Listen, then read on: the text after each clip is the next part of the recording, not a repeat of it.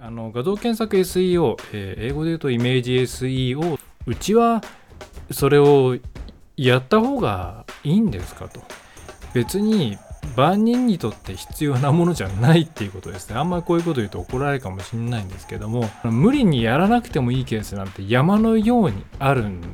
ですよ。必要な人なのかそう2つないし3つに分かれているんですね。これがややこしいところなんですけど SEO は関係ないけれどもでもその部分っていうのはある程度ほとんどの人がやった方がいいんです。サーチエンジンっていう民族学みたいなところがあるのであーまあそれで持ってる業界って言ったら怒られるのかな。うん。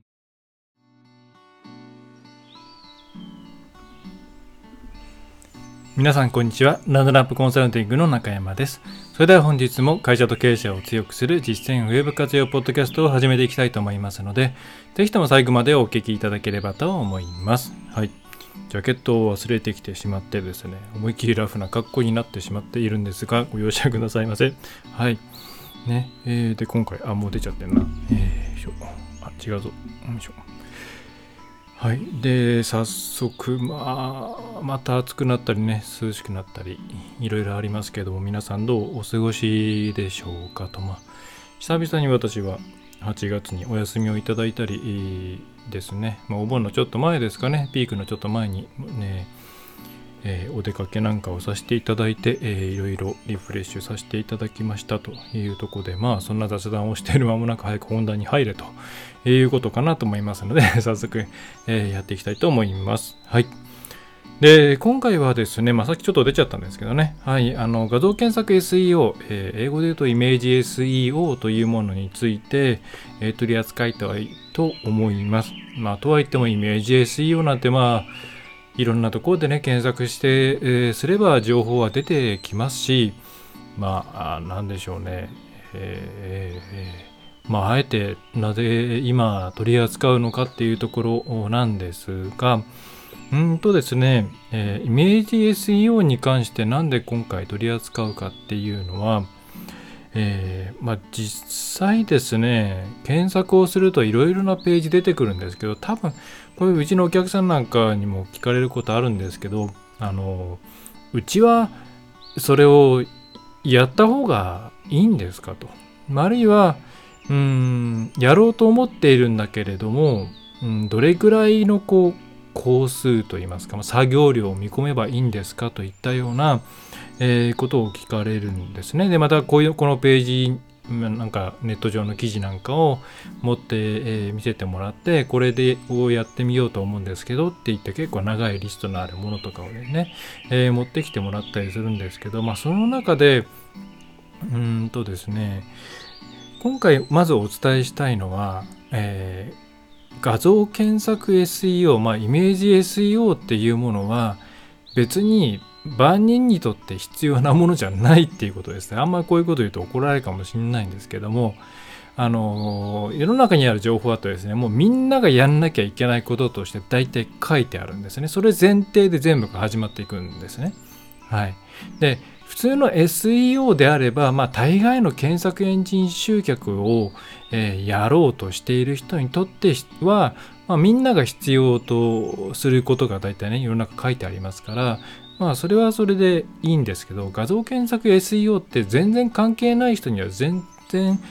あの優先順位が低いんですね。それによって大きく集客が改善するとか露出が増えるとかあるいは見込みとなるような人が増えるかっていうとそれはですね完璧に業種業態によるんですね。はい、だからあの無理にやらなくてもいいケースなんて山のようにあるんですよ。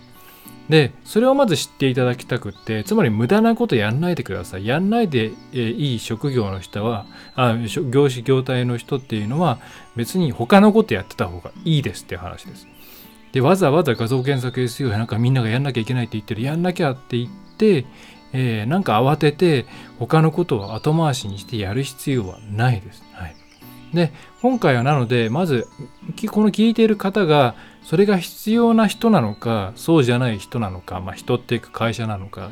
えー、っていうところと必要である場合にはこの辺をやっといた方がいいよっていう話。でそれを前提にしてでそれとですね、えー、これも順を追って話さないとなかなか伝わるあの難しいところなんですけど世の中で画像検索 SEO はこれをやった方がいいよっていう話って、えー、実はその中にあるうんとですねやった方がいいリストって大体2つないし3つに分かれているんですね。これがややこしいところなんですけど純粋に SEO の話とあとユーザビリティとか回遊性とか反響を得るための、えー、ものがごちゃ混ぜになっているんですね。でこの中で反響を得るためとかそれからサイトの中で見込み客さんがいろいろうろちょろしてくれる、まあ、回遊性ですね。を上げる部分っていうのは SEO は関係ないけれども多分その部分っていうのはある程度ほとんどの人がやった方がいいんです。でちょっとね、えー、表現がいろいろあっちゃこっちゃいきましたけど要はいわゆる画像検索 SEO は一部の人しかやる必要がない。でただそれ以外の画像に関して反響を得るためのいろんな tips とかテクニックに関してはまあ多分ほとんどの人がやった方がいいのででそれをちょっと分けてその後にですね画像検索 SEO の後にそのユーザビリティとかえー、反響を得るための画像に関してやっておいた方がいい、押さえておいた方がいいポイントっていう、まあ、この、えー、こんな感じの構成でやっていこうかと思います。はい。うん。分かりづらいですね。どうしようかね。まあ、問い直そうか悩んでるところですけどもね。はい。えー、問い直す時間がちょっとあんまりないんで、このまま行きたいと思います。相変わらずの一発撮りですね。はい。そうそうそうなんです。まあ、だだからリストがすごい長くなるんですよ。だから SEO だけ集客のとこだけやればいいんだったら本当にやることって大してないですからね。はい。で、あとよくある誤解とか古い知識に基づいている部分とかもちょっと今回紹介しながらやっていこうと思うんで、えー、まあ、ちょっとまず3多分30分とかになっちゃうと思うんですけども、まあ、えー、うまく聞いていただけると嬉しいなというふうに思っていますと。はい。じゃあ早速僕、黒板を出していきましょう。ちょっと今スイッチャーが変なとこにあるんで、ね、ガタンって言っちゃいましたね。ごめんなさい。はい。えー、イメージ SEO。イメージ SEO です。あ、英語で検索するときはイメージ SEO。まあ、イメージ、うーん、イメージ SEO ですね。はい。で、まあ、日本だと画像 SEO っていう場合と画像検索 SEO っていう場合があるんですけど、多分画像検索 SEO が一般的ですかね。イメージ SEO っていう言葉とまあ離れてますけど、まあそもそも SEO 対策って言葉がおかしいっていう時点であんま気にしても仕方ないのかもしれません。はい。で、じゃあ、もう早速ですね、どこまでやればいいの？誰、どんな人がやるべきなのというところですね。はい。まあ、これさっきちょっとお話しした内容書いてますけども、まあ、調べるとやるべき情報というのはたくさんあります。まあ、大体の SEO 会社とか SEO に関係している人は絶対触れてますよね。普通の SEO プラスイメージ SEO、まあ、画像画像 SEO、えー、ローカル SEO、まあ、MEO って言ったりしまする人もいますけど、MEO 日本ですよ。MEO は日本でしか使われてない用語ですけど、まあ、マップエンジンですね。はい。まあそれ以外に、なんだろう、えー、まあそんなもんかな。はい。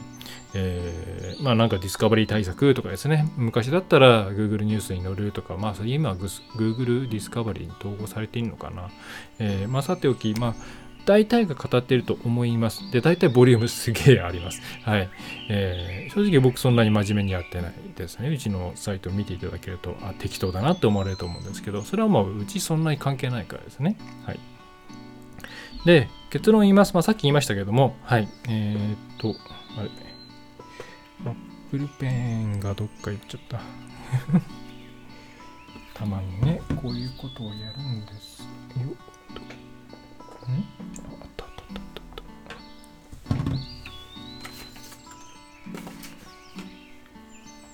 いしょ。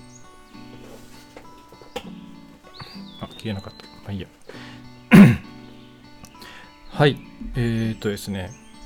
必要な業種業態の人がやればいい。これが原則です。はい。で、じゃあ自分は必要なのか、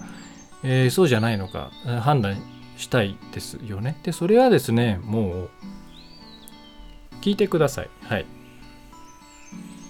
うちを、まあ、基本的に露出と集客です。うちを知るきっかけとなったのって何ですかっていうところですね。はい。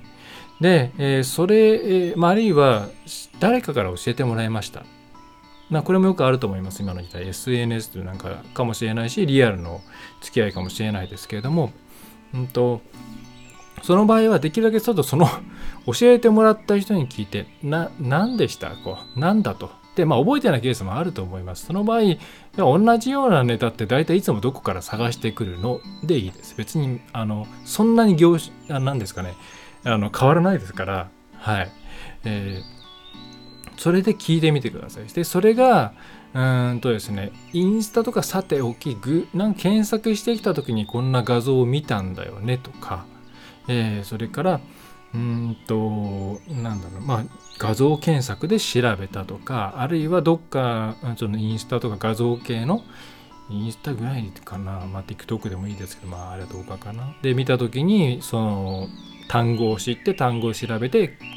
それで画像から入ってきたとか、そういうふうに経路の中に画像があったら、それはやっぱ押さえておかなきゃいけないですね。はい。まずお客さんにちゃんと聞いてみるっていうところから始めた方がいいと思います。はい、ごめんなさい。で、えー、まあ、とはいえ、まだ、なんなんだろうな、うん、そんなにお客さんが、例えば企業直後ですよとか、そういうケースもあるかと思いますし、うーん、なんか、そんなにちょっと聞けるようなお客さんいないんだよね、とか、そういうケースもあると思うんで、その場合はですね、もう、あの、うまくやってそうな同業を調査してください。同業がですね、え、ー、と、まあ、繁盛してるなっていうところが、例えばその検索した時によくいっぱい画像が出てくるとか、サイトの中の画像をを使って作ってるなとか、ギャラリーがあるなとか、えー、それから、うん、なんだろう、えっ、ー、と、覆面調査みたいなことしてもいいと思いますけどね。そういうふうに同業とか競合、まあ同業の社長さんから聞けたりする中だったらいいんですけど、まあ離れた地域のね、あの知り合いでもいいと思います。えー、そういうところで、まあ自分たちだけではなくて、同業とか競合がですね、そういうふうにしてお客さん取ってそうだなっていうことが、状況であれば、えー、対応した方がいいです。はい。で、まあ、大きくはですね、えー、で、じゃあどこから画像っていうものに触れるかっていったら、まあ大体この3つですよね。はい。で、Google の画像枠、あの画像検索っていうと皆さん画像タブの方を想像すると思うんですけど、あれ画像を検索しようっていう人しかあそこ見ないですね。画像タブって何だっていうと、どっかにメモ書いたな。えっ、と、うわ、すごい雑ですね。ごめんなさい。あの、Google で普通に検索したときに、これモバイルのやつですけども、普通の検索結果の中になんか画像がいっぱい出てくる、いわゆるこれ画像カルーセルっていうんですけども、そういうのありますよね。あれと、あとは本当は画像検索ですね。これに画像とかがあって、でそこにはいろんな絞り込み条件の画像があって、下にいっぱい画像が並んでいるっていう、こういうケースありますね。はい。まあ、この2つのどっちかから、えー、来ますと。はい。で、それがまあさっきの Google の画像枠、まあ、言い方ちょっと本当は違うんですけども、バッテリーがない、えー、が画像検索ですね。はい。であとはインスタなんかで効果が出てる人、うんまあ、この辺りですかね。インスタの画像っていうのは基本的に画像検索に出てこないんで、えー、ですけども、まあ、この辺りがうまく、えー、動いているかどうかっていうところをチェックしていただくといいのかなと思います。で、特に一番ですね、Google の画像枠、最初から画像で調べようっていう人ってあんまり多くないですね。はい。大体が検索してみました。そしたら画像のさっきのカルーセルがありました。で、そこに、えー、なんか、あ、お、面白そうだなって言って、そこから入っていくっていうケースの方がはるかに多いので、えー、あのこの画像検索なんてタブ動かさなきゃ出てこないでしょ。そんなの使うわけない、あんまり使わないんじゃないですかって思ってる方は、いや、大体ですよね。あの、確かにそっち使わないんですよ、そんなに。そうじゃなくて、Google の画像枠の方から大体発見とかはね、始まるので、えー、まあ、そこに競合がいっぱい出てるなとかあればですね、そこはあのかなりやられているんで早く対処した方がいいなってことになります。はいまあ、こういうケースの業種業態、まあ、B2C のですね、まあ、あのえー、お菓子とかですね、そういう見た目とかが重要なものに関しては、まあ、ここでしょうというところですね。この人たちはもう確実にやるべき人たちですと。で、そうじゃない。全然別にうちら画像来てない。で、さらにはデータを見たときに、データでもわかります。サーチコンソールを使えばですね、画像からどれぐらい来てるかっていうのが自社に関してはわかるんですね。えで、それ見ればですね、はい。ちょっとあれだなバッテリーが怖いバッテリーが怖い えー画像って結構入ってきてるか全然入ってきてないかっていうのが一応自分たちのサイトに関しては分かります。まあそれで大体全然入ってきてない。ちょっとは入りますよ。あの画像で検索するような業種業態の場合に何もしてなくても多少は入ります。でもそれが全然入ってないっていう場合にはまあそれが道ではないです。なので、えー、やんなくていいです。はい。やんなくていいです。でまあそういう方はですねここで聞いていただくのをやめてもらうのもちょっと申し訳ないのでこの先にあるですね、えー、反響を獲得するための画像の使い方の部分まで飛ばしてもらっても OK です。はいで、えー、じゃあ画像に関して、えー、自分たちに必要だなということが分かった場合にはですね、はいえー、なんかそういう先々の話を全部よくしちゃってますけどもね、はい、画像検索 SEO の話が、えーそうそうそうそう。これ最初に話したところですね。すいませんね。段取り通りは話せないっていう、えー、画像検索 SEO の話がまあ縦長になっていくのはですね、こういういろんな話が混ざってるからですよって話ですね。はい。はいはいはいはい。えー、で、もうここに飛んじゃいましょう。なんかあの、バッテリーがないっていう時点でものすごく焦っています。はい。で、えー、イメージ SEO 以外のところですね。そのさっき画像 SEO に関してはやるべき人やらないべき人がいるって話しました。で、それ以外のユーザビリティ、ユーザビリティっていうとあれなんですけど、えー、まあ反響とかですね、その後ろの、うん、マーケティングの後ろの方ですね、に関わる部分に関しては、これは基本的に全員やった方がいいわけですね。はい。で、じゃあそこ分けていきましょう。まあちょっと分けきれないところもあります、正直。ありますけども、ちょっと強引に分けます。はい。じゃあやることです。イメージ SEO で今ややること。はい。で、まずやっぱりオルト属性、まあ、オルタナティブということで、代替テキストですね、えー、よく言われますけども、これはもう必須だと思ってください。で、えー、同じように似たようなものにですね、タイトル属性っていうものがあります。で、これも入れなきゃいけないって思ってる方結構いらっしゃるんですけど、これはいらないです。はい。で、これは、えー、うんとですね、3年か4年前だったかな、それぐらいかな、もう公式に Google の、まあ、ジョン・ミューラーがですね、えー、関係ないよって言ってます。はい、事実上関係ないよって話してます。変わってる可能性はもちろんありますけれども、まあ、タイトルタグに同じものを入れるっていう作業は確実に無駄だと思って、えー、いただいた方がいいですね。で、オルトをちゃんと入れてください。で、オルトに関しては、で、ここもですね、キーワードの詰め込みをする人が一定数いますが、えー、いいことは何もないです。で、特にワードプレスとかああいうののプラグインで、えー、オルトタグが空だったらそのページのタイトルを全部入れるみたいなプラグがあるんですけど、基本使わない方がいいです。はい。明らかにキーワードの詰め込みとか、えー、それから当然そのページに関して全ての画像が同じオルトで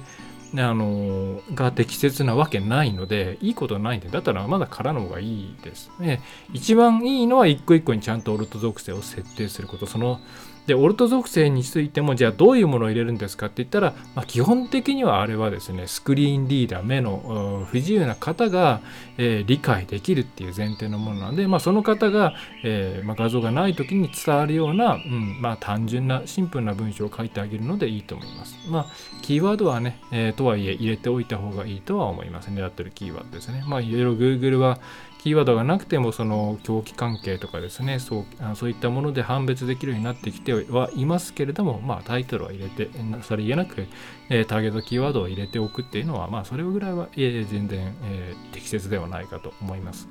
がさっきみたいにプラグインで一括入れたり狙っているキーワードをいろいろ叩き込んだりするっていうのは基本的にダメです。まあそれでペナルティになるっていうことはほぼほぼよほど恐ろしいことしない限りないんですけど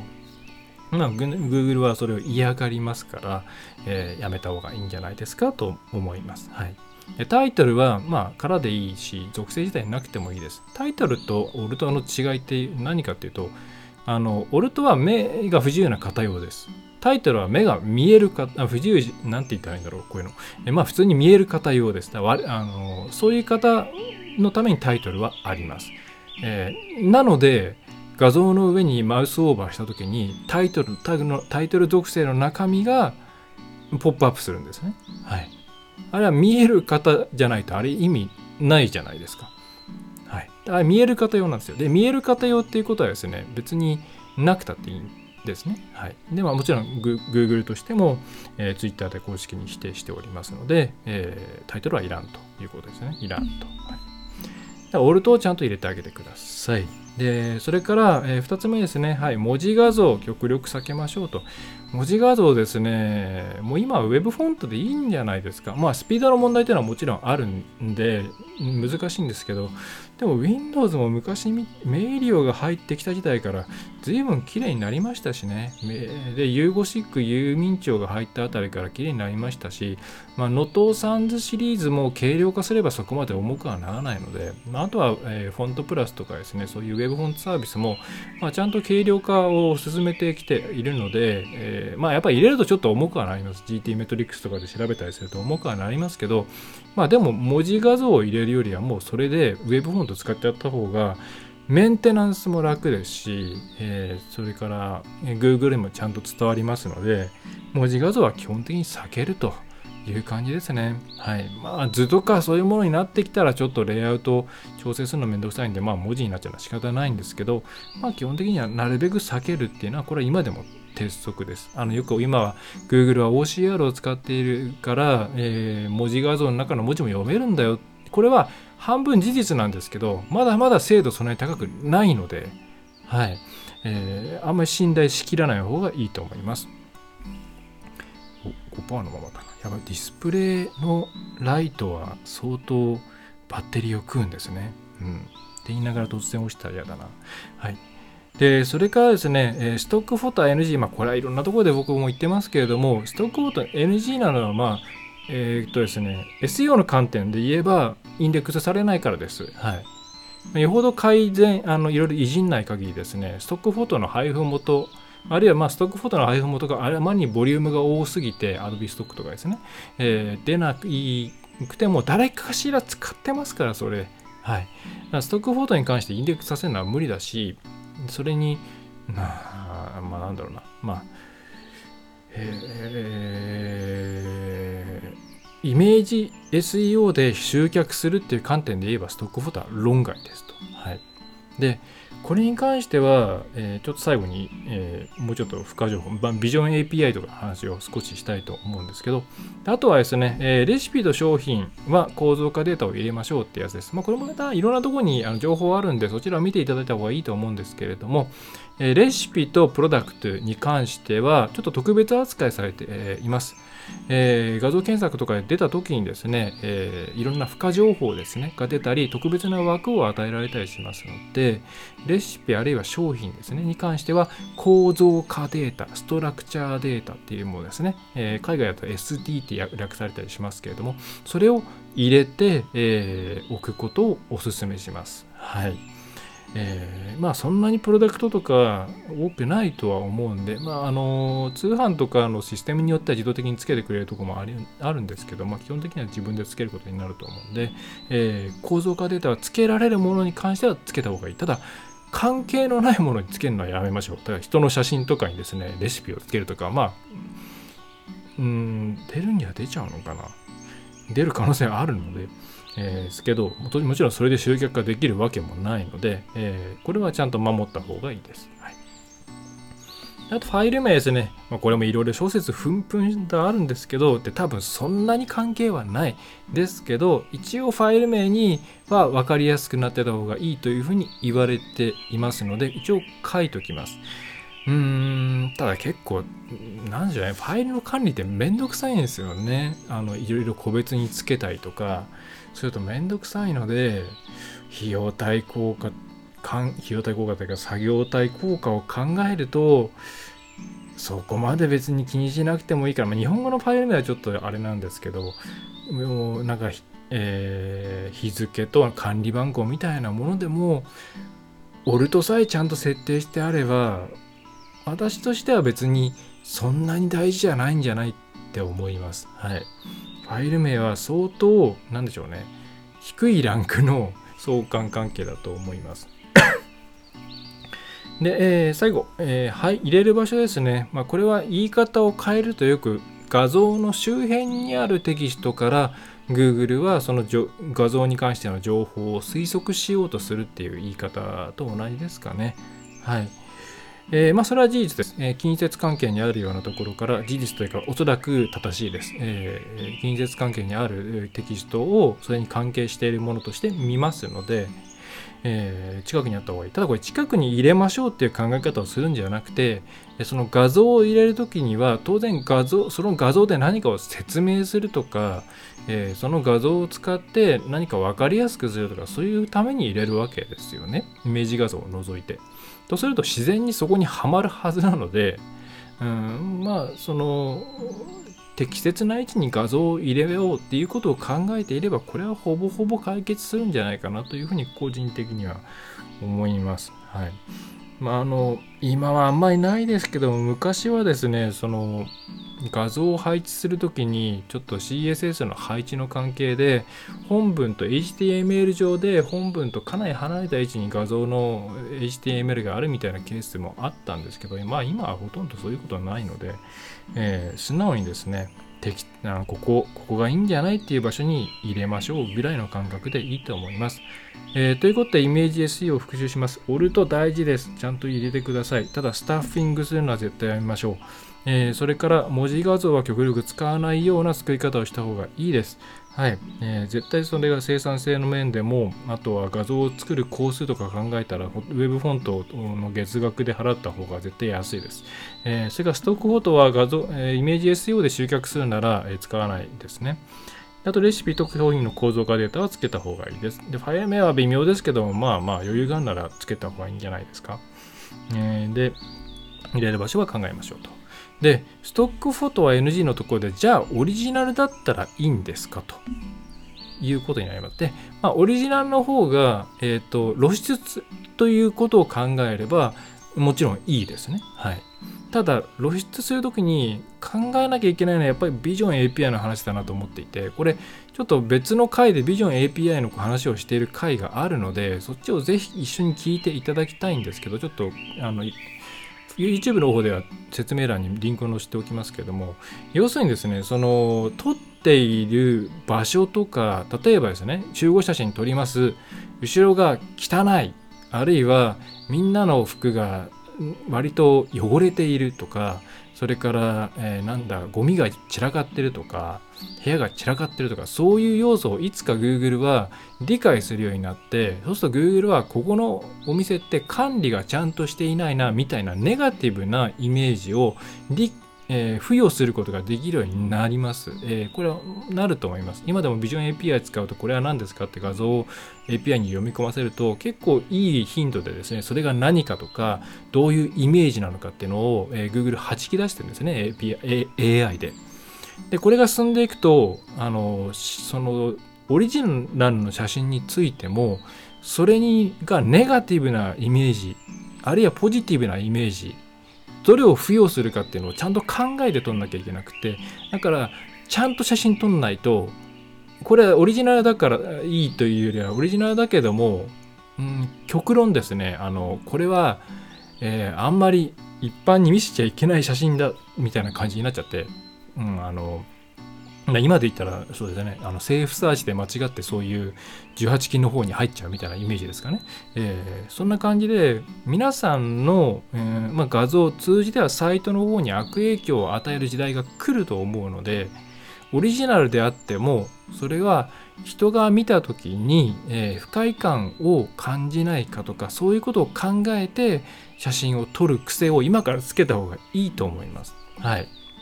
で基本 Google は人間に近づこうとしているわけなので人間が不快に思わないさらに言えばそれは5年10年経っても不快に思わないっていう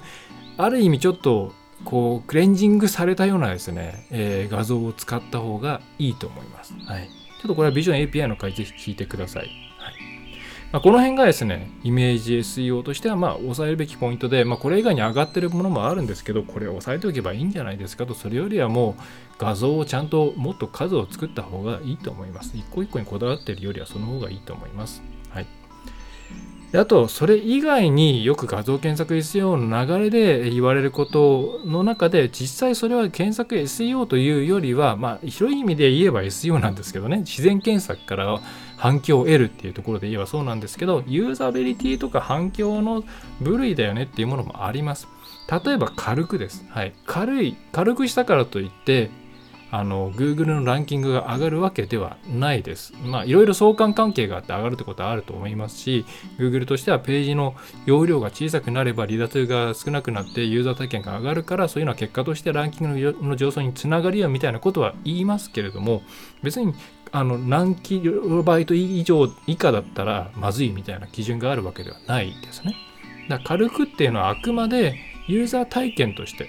で当然読み込みが早くてすぐ見れてバーって見やすい方がそれは反応はいいですよ、えー、そういう観点で軽くした方がいいですと、はい。まあ、軽くするのはですねワードプレスとかそういうの使ってる方はプラグイン使っちゃえばいいですしそうじゃない方は結構オンライン系のツールで自分のサイトの中で重い、えー、画像はどれかとかサイズが大きすぎ大きすぎになっているさあの画像はどれかとかまたその自動的にちょうどいいサイズの画像を生成してくれるみたいなオンラインツールが特に海外にありますのでそういうのを使っちゃった方が早いと思います。はい。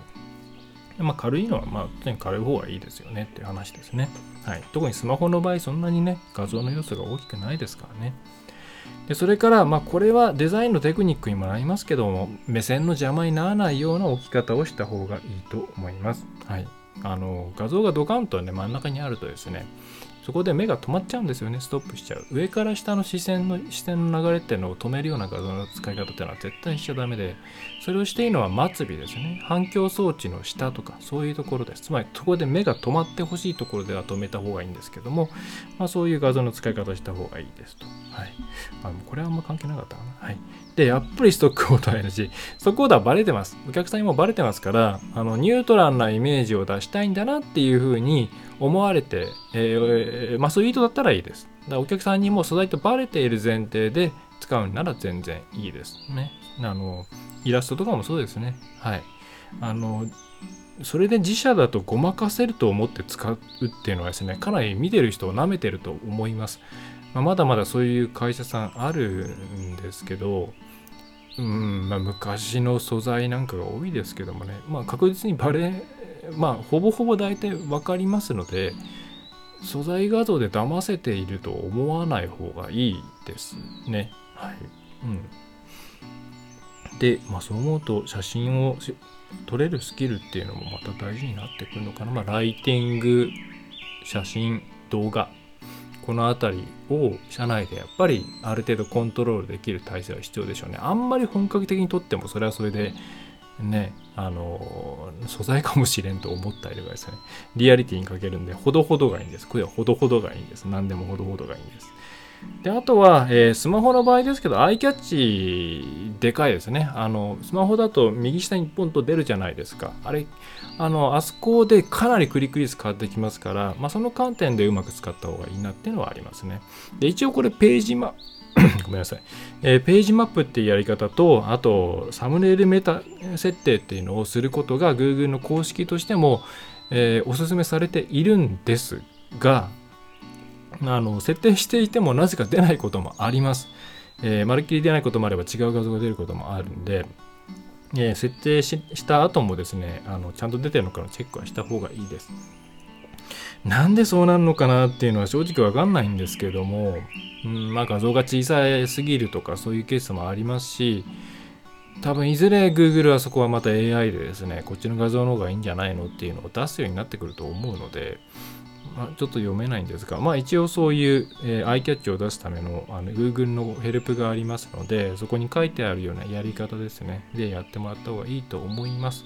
はい。まあ、ワードプレスとか使うと自動的にフィーチャードイメージをそれに設定してくれたりもしますけどね。はい。で、設定しないとですね、だいたい HTML 上で上の方にある大きめの画像が出てくると思います。まあ、良くないですね。はい。えー、そんな感じですね、画像に関しては。はい。何分喋りました？ま、30分ぐらいですね。はい。えー、ということで、今回、暗い、暗いけど、これ、そっちの方は暗くなってないんですよね。関係ないですよね。はいね。そうそうだよね。えー、はい。ちょっとおさらいしまして、えー、とにかくですね、今回伝えたいのは、別にあの集客とか露出のための画像、イメージ SEO、別に誰だあの万人がやる必要はないです、えー、そこにお客さんが関係している人だけやればよくて、それ以外の人は別にやんなくていいです。はい。ただホームページ自体やっぱ画像は重要な要素ですので、えー、あの画像をうまく使うということは皆さんがやった方がいいです。はい、でその時に押さえておいた方がいいよっていうポイントを今回ここですね、まあ、イメージ SEO はこの辺とですねの内容、はい、でそれ以外のところはこの辺の内容というところを押さえておけば十分だと思います。はい、あとは画像の話ではないです。もうそのページを改善するって言ったらもうコンテンツ改善なので画像だけではなくてそもそも構成をどうするのかとか、えー、そういう話になってくるので画像単体をうんたらしてなんか良くなるような次元ではないです。はい、あのというわけでですね、えー、あんまり考えすぎないようにしてください。えー、そんなにですね重い話ではないと思っています。え無理しない方がいいと思います。で、あと、えインスタ、インスタで画像で集客してる人は、ホームページにも上げてください。画像検索に入らないので、そのぐらいですかね。うん。あんまりそんな、そんなにがん、一部の人は頑張った方がいい。そうじゃない人は気にしなくていい。ぐらいの話かなというふうに思ってます。アーティストとか写真家とか、そういう方はですね、これはもう確実に必要ですけどね。まあ、それにしてもどこでどこのプラットフォームで発表するかとか、うん、そういうところの方が大事だったりするような気もしますけどね。はい。うん。ちょっとね正直過大評価されてんじゃないのっていう気はしています。はい。えー、というところです。今日はそんな感じですかね。はい、えー、本編としてはそんな感じです。まあ、あとは軽く雑談するとすれば何でしょうね。まあかな、まあ、最初はね SEO のネタなんて昔はいっぱいゴロゴロありましたけれども今ないですよね。細かい話ばっかりでうーんやり尽くされたんでしょうね。であと細かいテクニックが全盛期だった時代っていうのはネタがいくらでもあったんですね。で検索エンジン最適化っていう言葉が示す通り答えが何でしょうね。最適化ってあの限りなく良くはなっていくんでしょうけどうん正解がないじゃないですか、はい、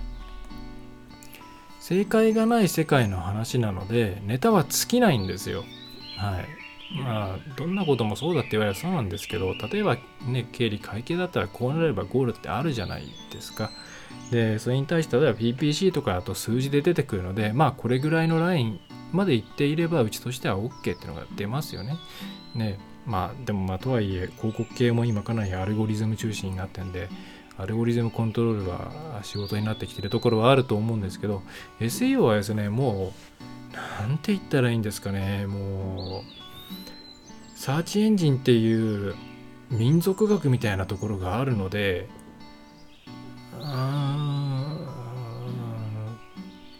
まあそれでもっってる業界って言ったら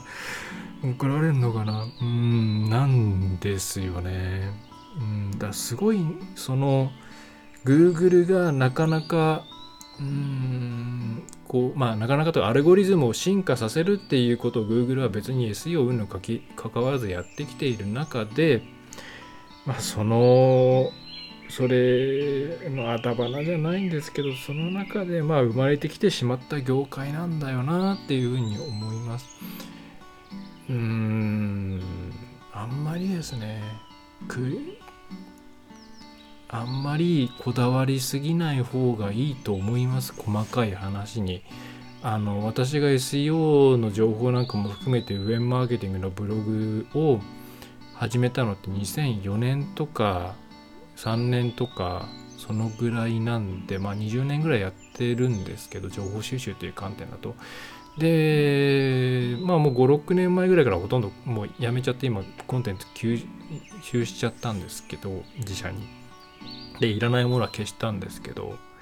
なんでかというとまあそういう本質的なネタみたいなのがどんどんなくなっていって細かいですね、えー、こういうこと Google がちょっと変えた。これはこうかもしれない。いやこうかもしれないとか私はこれでこううまくいったみたいな推測合戦みたいなものとか、えー、になってしまったのでなんかちょっとですねわざわざ記事を書く気にもあまりならないっていうことですよね。うん。いやななんだろう。早くもっともう何もしないでいいって本気で言える時代になってほしい。欲しいですね。うんと思いました。皆さんもそんなにあのなんかもちろん銀の弾丸みたいな魔法とかもないですしテクニックも Twitter なんか見てるといろんなこと書いてありますけどその中でねまあ自分が気づいていなかったベーシックなことっていうのに気づけるっていうことはあると思いますけどなんかこう誰かしか知らない裏技みたいなものとか甘さえなんか Google の人から聞いた話とかないですよ。ないです、まあ、あると考えるのはちょっと危険です。はい。えー、なのであのちゃんとやってる人はみんなコツコツやってますし膨大な量のデータをもとに推測しているんで、えー、そういうところを信じるしかないんじゃないですかという感じがしています。はい、なところですかね。はい。SEO 業界の人があんまり聞いてないことを祈りましょう。えー、それでは今回は、えー、以上になります。えー、こんなネタ扱ってほしいとか、えー、このニュースに関してどうですかみたいなことがあればですね、えー、お気軽にフォーム、えー、ポッドキャストのフォーム、あるいは、えー、匿名で構いません。info アットマークラウンドナップハイフンコンサルティング .jp ですね、の方に、えー、送っていただければですね、できる限り拾いますので、えーまあ、そんなことしてくれるとちょっと嬉しいなと思います。はい。それでは最後までお聴きいただきましてありがとうございました。えー、ラウンドナップウェブコンサルティングの中山がお送りいたしました。何かお悩みのこととかですね、あれば、ね、お気軽に、えお問い合わせいただければと思います。それではまた次回もよろしくお願いいたします。いかがでしたでしょうか？